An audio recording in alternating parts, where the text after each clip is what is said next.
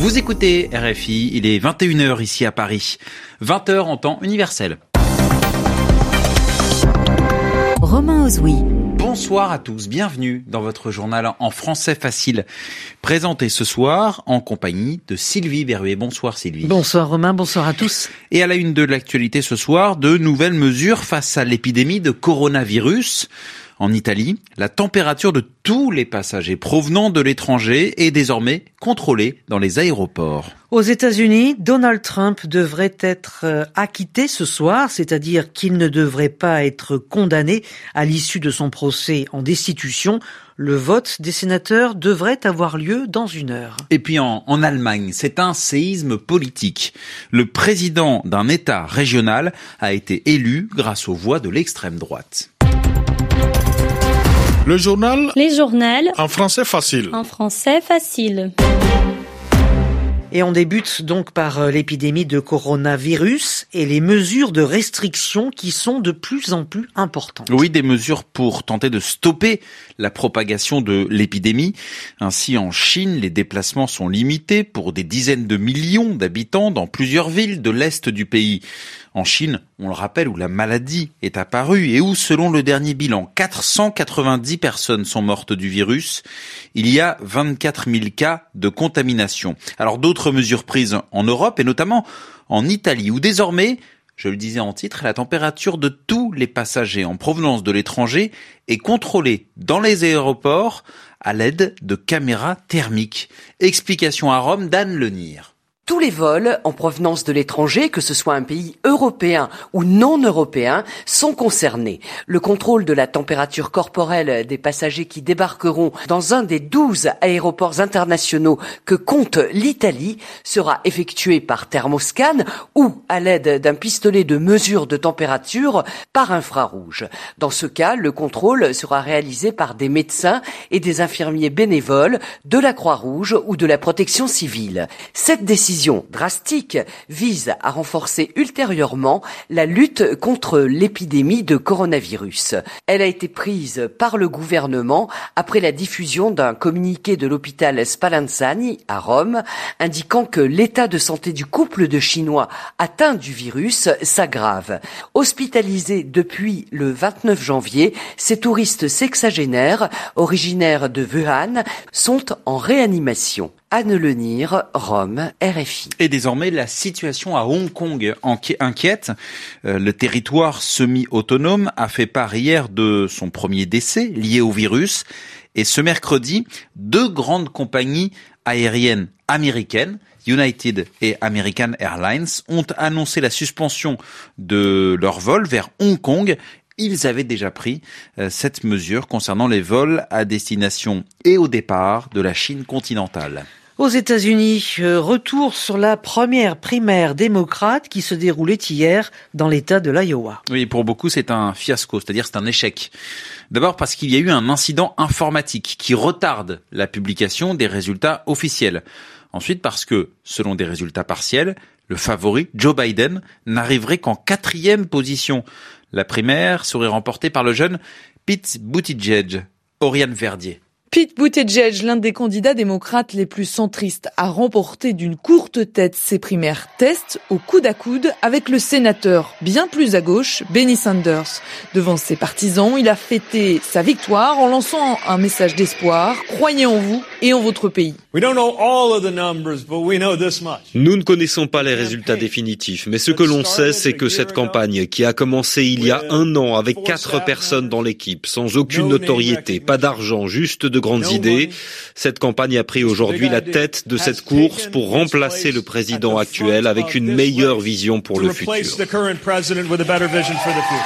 Pete Buttigieg affirme vouloir rassembler les communautés rurales, urbaines et de banlieue, rassembler démocrates, indépendants et même certains républicains pour changer les États-Unis, rassembler enfin autour de valeurs et non contre un ennemi commun, Un clin d'œil notamment à Joe Biden, le vice-président de Barack Obama, est arrivé quatrième à ses premières primaires. Favori des sondages nationaux, pourtant, il a fait de la lutte contre Donald Trump l'un de ses arguments de campagne. Oriane Verdier. Et l'actualité de la soirée aux États-Unis, c'est le verdict qui est attendu dans le procès Donald Trump, la fin de la procédure de destitution.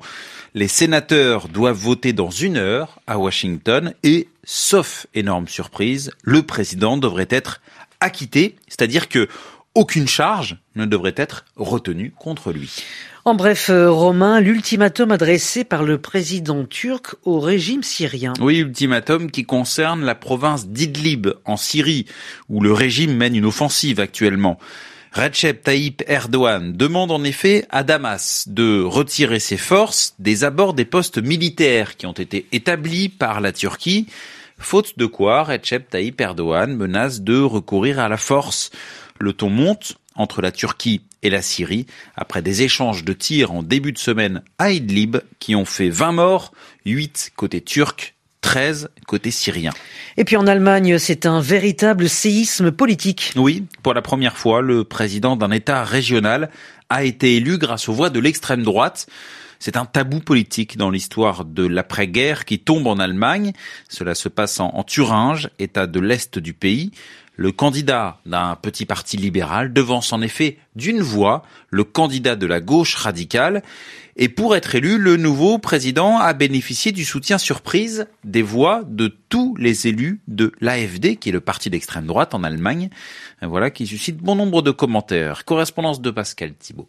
Un tabou brisé, une digue rompue, ces deux expressions reviennent dans beaucoup de commentaires. L'élection surprise d'un libéral dont le parti a fait 5% au régional d'octobre dernier, grâce au soutien des chrétiens démocrates et de l'extrême droite, cette élection a provoqué un séisme politique en Allemagne. Les condamnations dans les médias et les milieux politiques abondent, des manifestations de protestation sont organisées dans plusieurs villes de Thuringe mais aussi à Berlin devant le siège du Parti libéral. Les responsables conservateurs ont parlé d'un jour noir pour l'Allemagne, ils se sont désolidarisés de la CDU en Thuringe et réclamé de nouvelles élections. Une position prise également par l'allié bavarois de la CSU.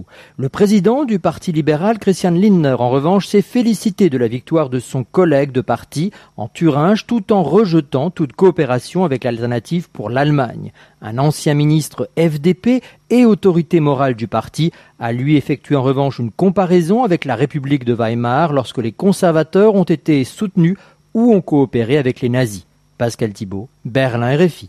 Et puis gros plan sur le commerce illégal. Alors le commerce illégal, c'est la septième économie dans le monde, plus riche que le Brésil, que l'Italie ou que le Canada, bien plus secrète également. Chaque année, le commerce illégal fait perdre à l'économie mondiale plus de 2000 milliards de dollars.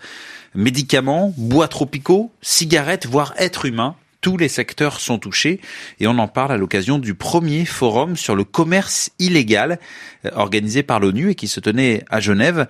Notre correspondant en Suisse, Jérémy Lanche, était sur place. Quand on pense marché noir, on imagine souvent que cela ne concerne que quelques pays. Ce serait une erreur. Si certains trafics sont bien documentés, comme celui qui touche le cacao de Côte d'Ivoire, d'autres surprennent.